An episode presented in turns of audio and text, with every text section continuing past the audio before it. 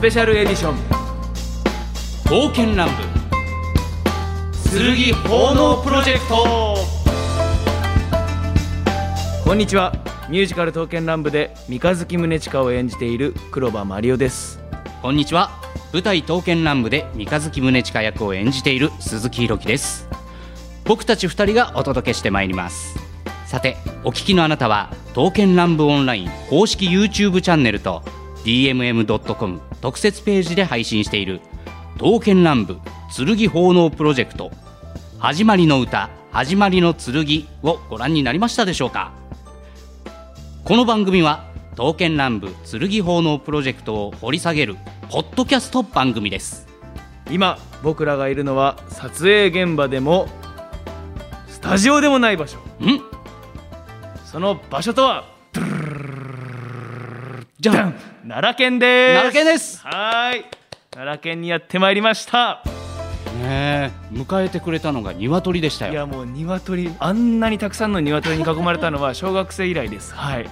始まりの鳥だそうですね。そうなんですか。なので本当に今回のプロジェクトにぴったりな出迎えをしてくれましたね、はい、そして緑もねたくさんこうね。木に囲まれた場所で、うんうんうん。はい。僕杉とか大好きです。じゃあ花粉とか大丈夫ですか？花粉は大丈夫ですね。杉の木の香りあれがもう最高じゃないですか。ぴったりですね。なんかひろきさん。ぴったりでございます。さてうん。なぜ奈良県にいるのか。そして僕らが奈良県で何をしたのか。その鍵を握る人物がいます。それはじゃん。ニトロプラスのプロデューサーデジ太郎さんでデジす太郎さんです。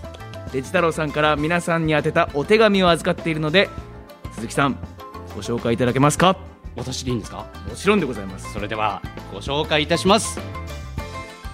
ゲーム「刀剣乱舞オンライン」の新しい主題歌として松任谷由実さんに書き下ろししていただいた「あなたと私と」から発想を受けて3振りの剣を作刀いただきました。3振りの剣それぞれに天地人天長地球と銘を切り最初の2振りを陰陽の剣としました。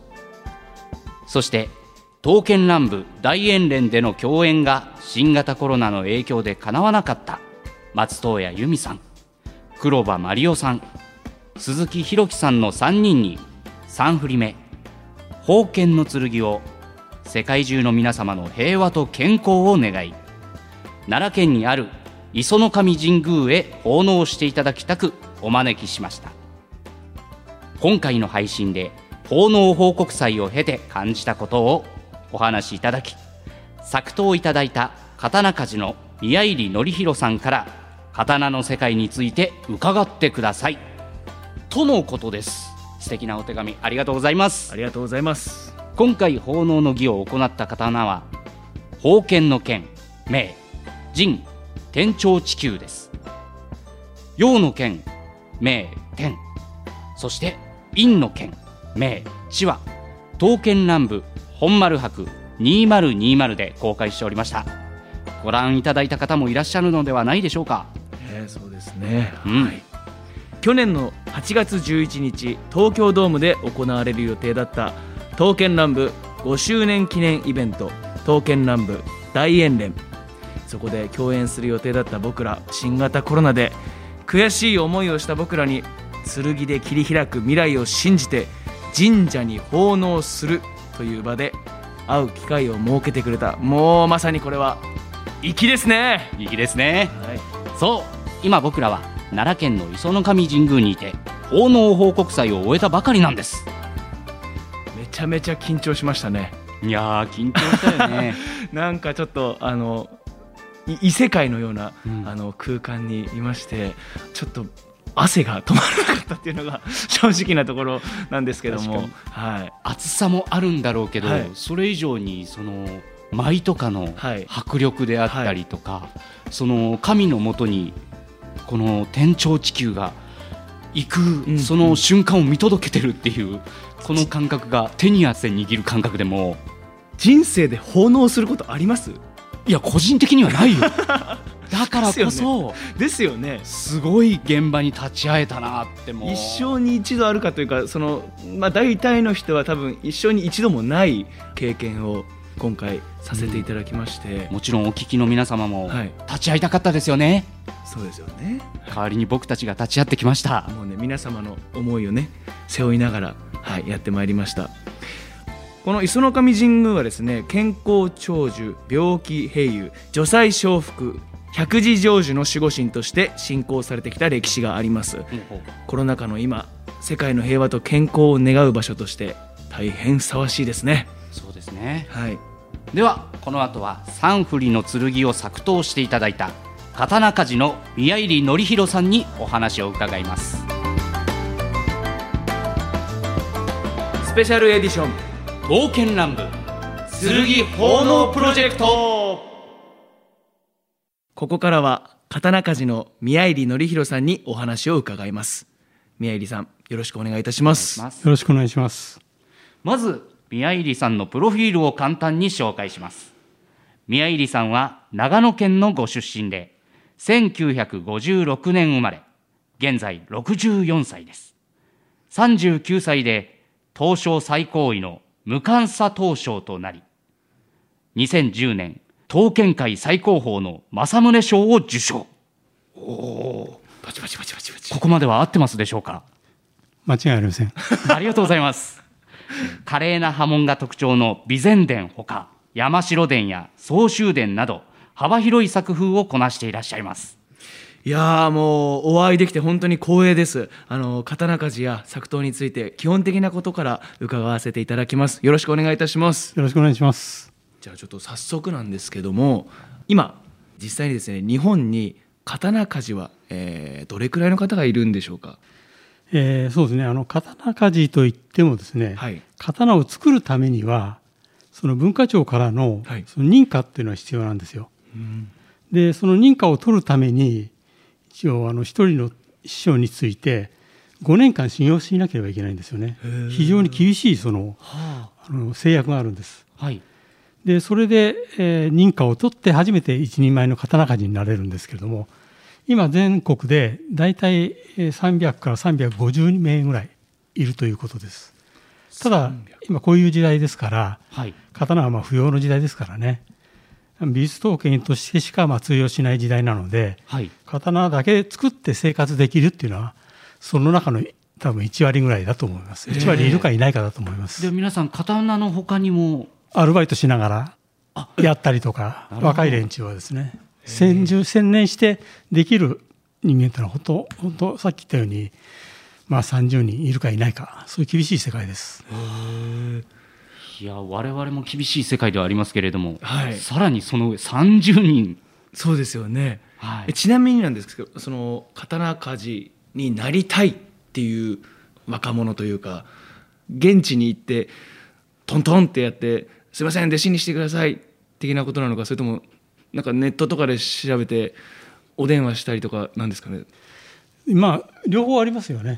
直接？はい。あの来て門を叩いてあの弟子にしてくれっていう人とあとネットで連絡してきていきなり弟子にしてくれっていう人と。あネットでもあるんですね、あります。へえ。でやはりねあの弟子に取る前にやはり顔を見なければはいわからないんで、はい。そうですね。本当にね務まるかどうかもねわからないんで、はい。5年間ですよ。そうですよね。それもね毎日暗い中ではい。真っ黒になりながら、はい。えー仕事しなきゃいけないんで、はい。だから大体弟子に取るときは、はい。一応あのー、3週間ぐらい。実地研修みたいに来らせるんですよ。はい。で大体続くのはその3週間が楽しいって言って帰ってきますけども、はいもう続かないのは1泊2食で帰ります。えいや1泊2泊。2食で1泊2泊。鋼のような根性がないと、あそうですね。本当に、ね、まさに。続かないっていうことですね。ー、宮入さんは何人ぐらいのお弟子さんがいらっしゃるんですか？今までね、えー僕のところから巣立ったのは4人です。あ4人。全国に散らばってます。へ岡山、えー滋賀、えー茨城佐渡、あはい、新潟ですね。なるほどお弟子さんの作品を見に行かれることもあるんですか？というかあの年に1回そのコンクールがあるんですよ日本美術統計保存協会というところでやっている新作名刀展というコンクール、はい。まあ、これがあの刀の世界での登竜門になるんですけれどもそこにあの僕の弟子はみんなあの毎年出してまして、えーそこで、えーいい賞を取るようにみんなそれぞれ頑張ってます。はい、舞台とかミュージカルに出演する僕たちもものづくりの世界にいるんですけれども、宮入さんにとってのものづくりにおいて最も大事なことっていうのは何なんでしょうか？そうですね。ものづくりにとって一番大事なことっていうのはやはり妥協しないっていうことですね。妥協し鋼の心。ない鋼の心ですね。我々もそうよ。鋼の心だよ。ね。硬すぎるとね折れちゃいますけどね。鋼も折れるし。しなやかさがいると。そうです。ねあの演出家さんの言われたことをちゃんと守るっていうことが大事ですね。自分の意思だけではなくそうだよね。周りからの意見もちゃんと聞きながらそこは似てますね、はいうんうん。あの宮入さんはですね日本刀を再現する仕事もされていて、えー、食代切光忠そして骨喰藤四郎や日光一文字も復元されました、えー鎌倉時代の名刀でこうオリジナルが焼けてしまっているという厳しい状況下でどのように完成させたのでしょうか？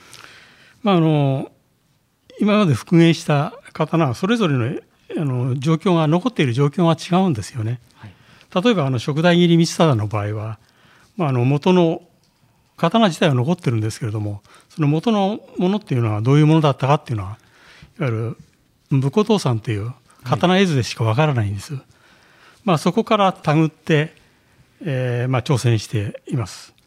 骨パミ東四郎の場合は、まあ、現物が一応ね焼けながらも再破して、まあ、研ぎ上がって残っているので、その当時の雰囲気っていうのはながら僕らも想像できるんでこれはあのそこからやってます。あと日光一文字の場合は日光の二良さにあったものなんですけれども、今現在福岡の市立博物館にありましてそれは現物実地見分ですね。実際見に行ってそれで、えーそこからやはり自分なりのそのイメージ印象っていうのを大事にしながら復元しています。いやー先ほど食代切光忠と。そして骨喰藤四郎はですね僕も出ているあの舞台刀剣乱舞にも登場してますんで、えこれを宮入さんがー新しくね、はい。再現刀として蘇らせたっていう形ですね。素晴らしい。ありがとうございます、え ありがとうございますっていうのもしれないけど代表してありがとうございます。どういたしまして。舞台刀剣乱舞を代表して。いや非常に苦労しました。あの始まりの剣についてもあのお話をお聞きしたいのですけど始まりの剣についてお話が来た時こうしたらいいのではと、えー助言してくれたのが宮入さんと伺っておりますけどもえどのようなことを提案されたんでしょうか？そうですね。やはりあの始まりの剣始まりっていうことはい、ねやはりどういうことかっていうことをやはり一番最初考えたんですよね。はいやはりあの刀の歴史っていうのは大体あの平安時代末から鎌倉時代初めぐらいにえー始まったっていうのは一般的な通念として、まあ、僕らも刀剣乱舞やってる方もはい。思ってるかもしれませんけれども、実際はですねもっと古い時代刀という形で、まあ、鉄でなくて青銅器っていう形で出てくるのはもう弥生時代から出てきて残ってるんですよ。で特にまあ有名なのが、えー島根県の高神谷遺跡から、まあ、358本のはい。銅剣が出てるんですよ。まあ、そういうことからもその刀に対してのその昔の人のその思い入れっていうのはやはり道具以上にですね、その神にいわゆる捧げるものという意味合いがあったんですよね。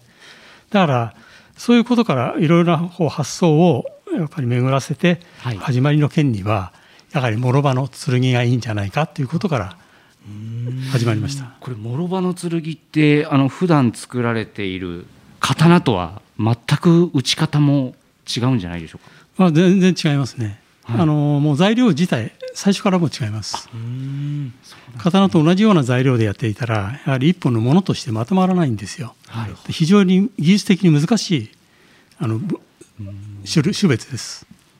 宮入さんはその鉄自体の配合もご自分でなさるっていうふうにお伺いしたんですけれども、はいこれも今ではやられる方が少ないですか？そうですね。あのあんまりちょっと僕が言うてねちょっと差し障りある部分がかなりあるかもしれないんだけれども、はい。今あの島根県のですね、はい。出雲の方で、えー日東宝というところで、えーあるたたら製鉄っていうのをやってるんですよ。それがたたら製鉄で作った鉄がやはりあの刀の原材料として今使われてるんですけれども、まあ、それはもう簡単にそれをただまとめて鍛えれば刀になっちゃうんですよね。それほど優れたそうです。鉄としては優れてます。はい。ただその刀の持ち味、そのいわゆる良さ、はいいわゆることを神道ってわかるかな。新しい刀と古い刀特に、はいえー神道はまあ江戸時代の刀で、古刀はまあ鎌倉時代以降江戸時代までの刀なんだけれどもはいその鉄がですね古刀の場合は鉄のそのなんていうのかな深みというか面白みっていうのがあるんですよ。うんそれが神道の江戸時代の刀になってくると鏡のような綺麗さ綺麗なだけの鉄になっちゃうんですよ。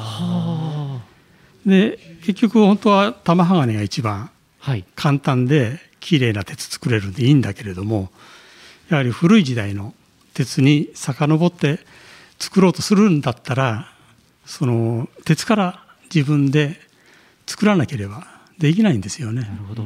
その鉄がやっぱり始まりの剣にもそうです。そこまで。作る際にはこだわりとしてあったわけですね。そそこまでこだわってます。なるほど。あのもう一振り、えー、宝剣の剣を作ろうという話になった時デジ太郎さんとどのようなお話をされたのでしょうか？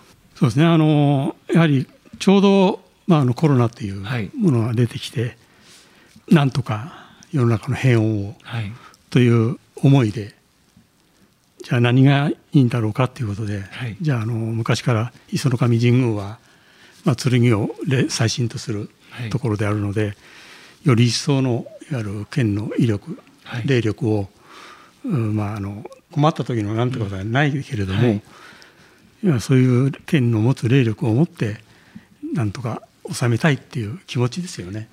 えーその気持ちであれしてます。やりました。とうございます。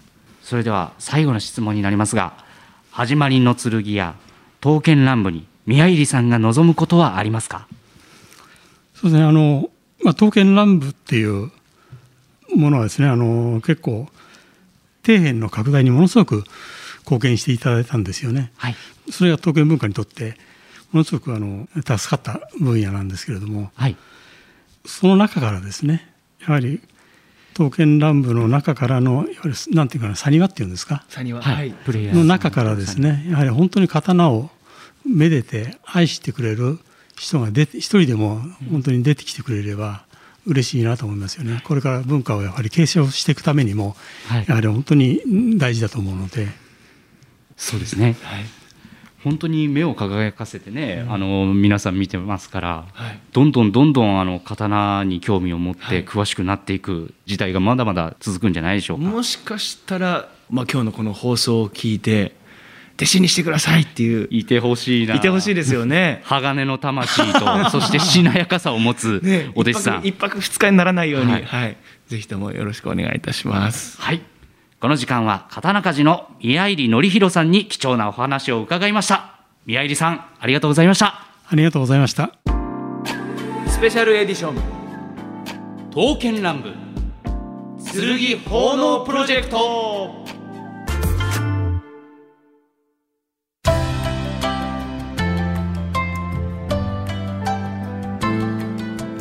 スペシャルエディション刀剣乱舞剣奉納プロジェクトエンディングのお時間です。崇高で得難い時間を堪能させてもらいましたね。本当にありがとうございまいす。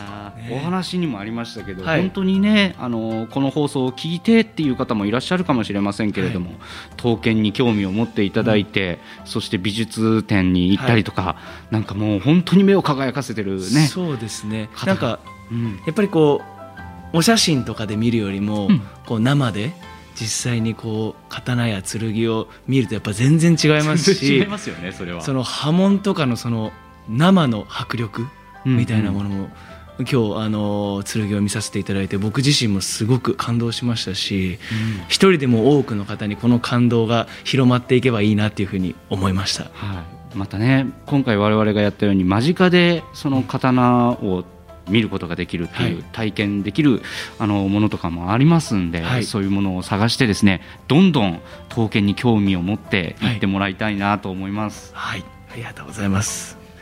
スペシャルエディション刀剣乱舞剣奉納プロジェクト。お相手はミュージカル刀剣乱舞で三日月宗近を演じている黒羽マリオと舞台「刀剣乱舞」で三日月宗近を演じている鈴木弘樹でした。